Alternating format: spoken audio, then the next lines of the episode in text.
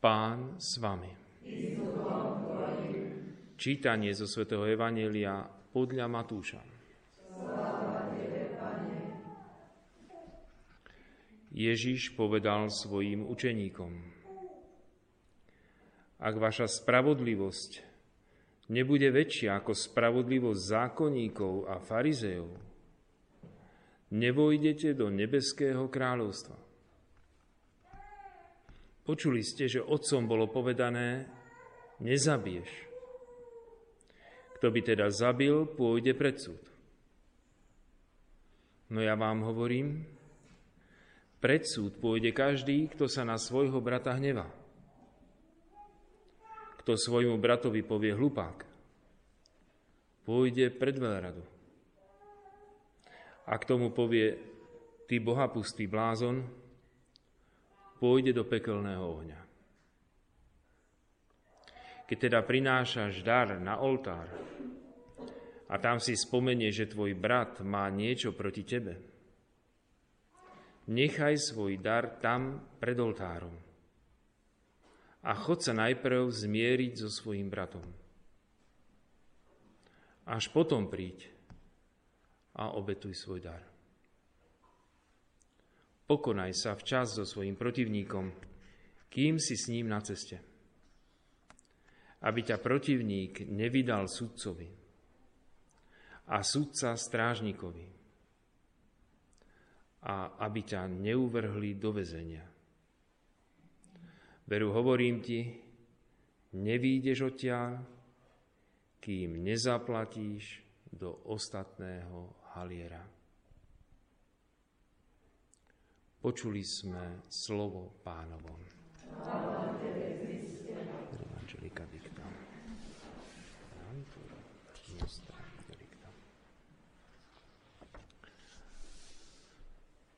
dnešnom Božom slove počúvame, aký je rozdiel medzi ľudským a Božím chápaním spravodlivosti.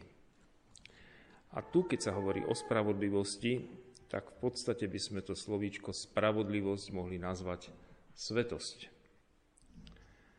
Takže nejedná sa len o tú takú tú spravodlivosť, že každému dať to, čo mu patrí, ale jedná sa o život s Bohom. Aj v prvom čítaní prorok Ezechiel hovorí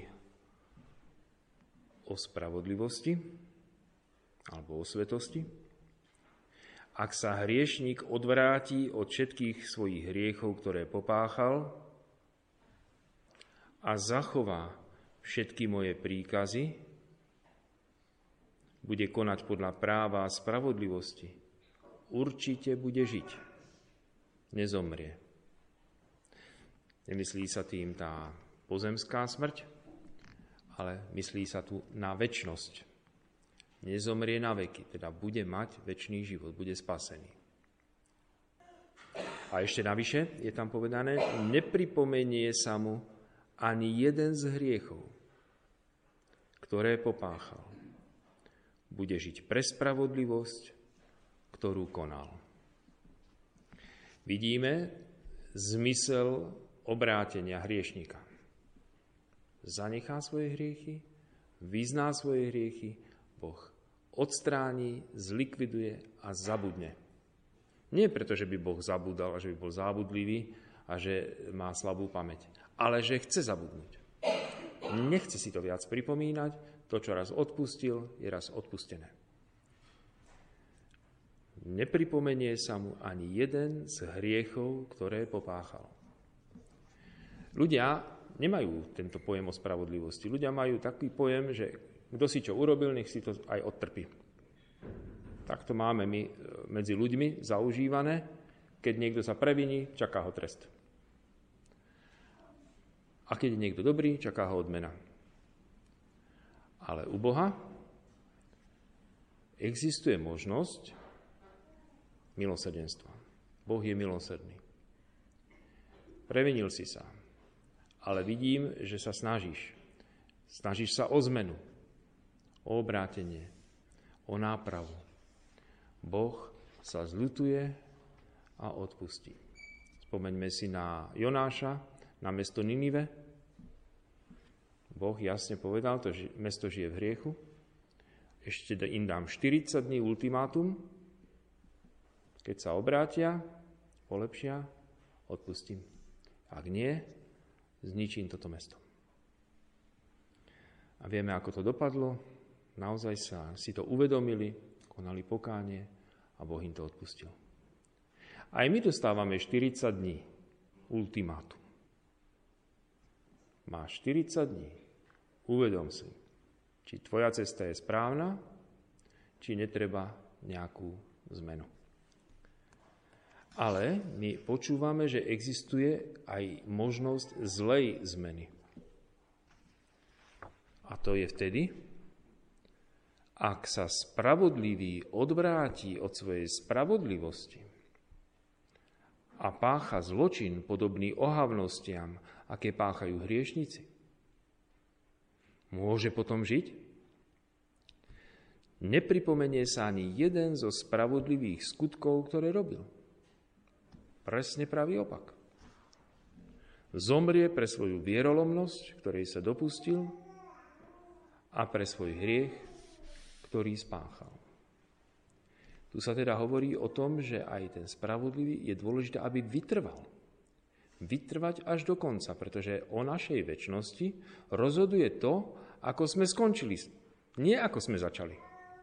Ako sme skončili. Lebo niekto začne dobre, aj skončí dobre. Tak to je všetko v poriadku. Niekto začne zle, aj skončí zle. To už v poriadku nie je, je to na jeho zodpovednosti. Ale môže byť aj tak, že niekto začne zle, ale skončí dobre. Spomeňme si na toho zločinca, čo vysel vedľa pána Ježiša na kríži. No zle začal. Ale neskončil zle. Ešte dnes budeš so mnou v raji. Teda vidíme, že dá sa. Spomeňme si na tých dvoch synov, Jednému otec povedal, že chod pracovať na pole. Nechce sa mi. Ale potom si to rozmyslel a išiel.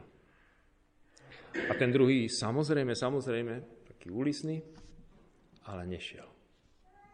Tak ktorý urobil lepšie? Urobil lepšie podľa toho, ako to skončilo. Teda ako to dopadlo.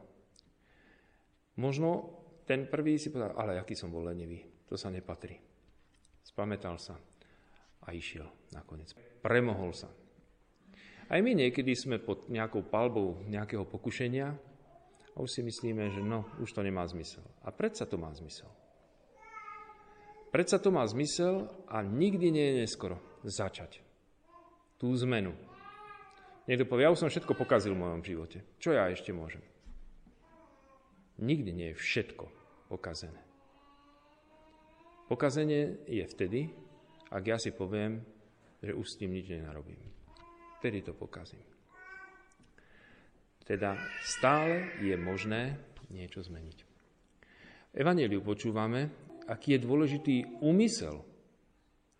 Nie len samotný skutok, ale úmysel, prečo veci robím a ako veci robím. S akým úmyslom ich robím. Teda nielen samotný skutok. Veď som nikoho nezabil, čo tam ja pôjdem sa spovedať. Koľko ľudí je takých? Keď im povieme, a bol si na spovedi? A na čo? Však som nikoho nezabil. Už 50 rokov som na spovedi nebol, ale však ja nemám z čoho. Som nikoho nezabil. A keby sme sa pozreli na to, čo hovorí pán Ježiš. Bolo povedané, nezabiješ. To by teda zabil, pôjde pred súd. No ja vám hovorím, pred súd pôjde každý, kto sa na svojho brata hnevá že by za 50 rokov, alebo od tej poslednej spovedi, ktorá bola už dávno, že by som bol fakt taký svetý, že som sa nikdy na nikoho nehneval. Alebo klamem sám sebe, ale tak kto z toho bude mať škodu? Pán Boh, ktorý mi nemôže odpustiť, čo som nespáchal, a ak som spáchal, tak neuznávam, nevyznávam, nepriznávam a nežiadam o odpustenie, pretože ako môžem žiadať o odpustenie niečo, čo neverím, že mám čo nepriznávam si, že mám. A keď nežiadam o odpustenie, nedostanem odpustenie. Keby som ale uznal, áno, patrím k tým, kto sa na svojho brata hneva. Hneval. Už som mu to odpustil, ale hneval som sa. Alebo som mu to ešte neodpustil? Dokonca. A pokračuje Pán Ježiš, on to tak odstupňováva, že kto sa na svojho brata hnevá, pôjde pred súd. Kto svojmu bratovi povie hlupák, a to volí veľmi mierne slušné výrazy. Lebo my niekedy svojim bratom povieme o mnoho horšie ako hlupák. Tak ten už pôjde pred veľradu. To sú už jednotlivé akoby tie súdy, ktorými, ktorý, ktoré boli typické tam, odstupňované podľa veľkosti previnenia. Pán Ježiš používa tú schému, ktorú používali aj oni. Teda buď pôjde pred súd, pred veľradu, alebo do pekelného ohňa. Čiže tam už ani ľudský súd, nič, to už je pekelný oheň. Ty Boha pustý blázon. Samozrejme, my nemôžeme tie slovíčka brať doslova. Keď niekto teraz povie niekomu, že ty Boha pustý blázon, tak už je, už je na veky zatratený v pekle, alebo ako to máme chápať. Samozrejme, tie slovíčka, ktoré sú použité, sú symbolické. Akoby existuje možnosť človekovi takého hnevu, ktoré sa stupňuje. Najskôr sa len hnevá vo vnútri, ešte to ani nepovie. Vo vnútri. V myšlienkach. Potom už to povie. Hlupak. Len tak mierne.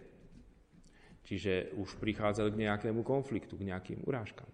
A potom už ty bohapustý blázon, v tomto prípade tam ide o nejaké urážanie, tam ide o nejaké odsudzovanie, tam už ide, lebo keď niekto povie, ty bohapustý blázon, tak ako keby teba už aj Boh opustil. Taký si. Čiže také odsudzovanie. Lenže Pán Ježiš sám povedal, ako súdite vy, tak budete súdení sami. Keď ty si jemu povedal, že je bohapustý, blázon, tak tebe Boh povie. Lenže keď ti to Boh povie, bude ťa to veľmi mrzieť. Kto je bohapustý, to znamená, že opúšťa Boha, že kto opustí Boha, tak ten už nikdy nebude v nebi, pretože v nebi je Boh. V pekle sú ľudia Boha pustí. Teda tam, kde ich Boh opustí. Ako chceme, aby ľudia súdili nás, tak sa máme stavať ku ním. My by sme chceli, aby Boh bol k nám taký milý. Všetky hriechy, ktoré sme spáchali, aby, aby to moc prísne nebral. Aby nám to odpustil. A robíme to tak aj my? Alebo stačí, keď len bola kto len takto malinko nás podráždi, ale my už tak na neho vyletíme, ako keby spravil ten najväčší zločin. Takto chceme, aby Boh súdil nás? Za tú najmenšiu chybičku? Máme dve možnosti. A Ježiš to úplne jasne hovorí. Ako súdite, tak budete súdení. Ako mierou meriate, tak sa vám nameria. Žiadna iná možnosť tam ponúknutá nie je. A preto vyhovárať sa, že ja som nikoho nezabil a pritom sa hnevám, pritom urážam, pritom súdim, pritom posudzujem, čo si za to od Boha vyžadujem, vyprosujem? Aký súd? To rozhodnutie je samozrejme na nás. Amen.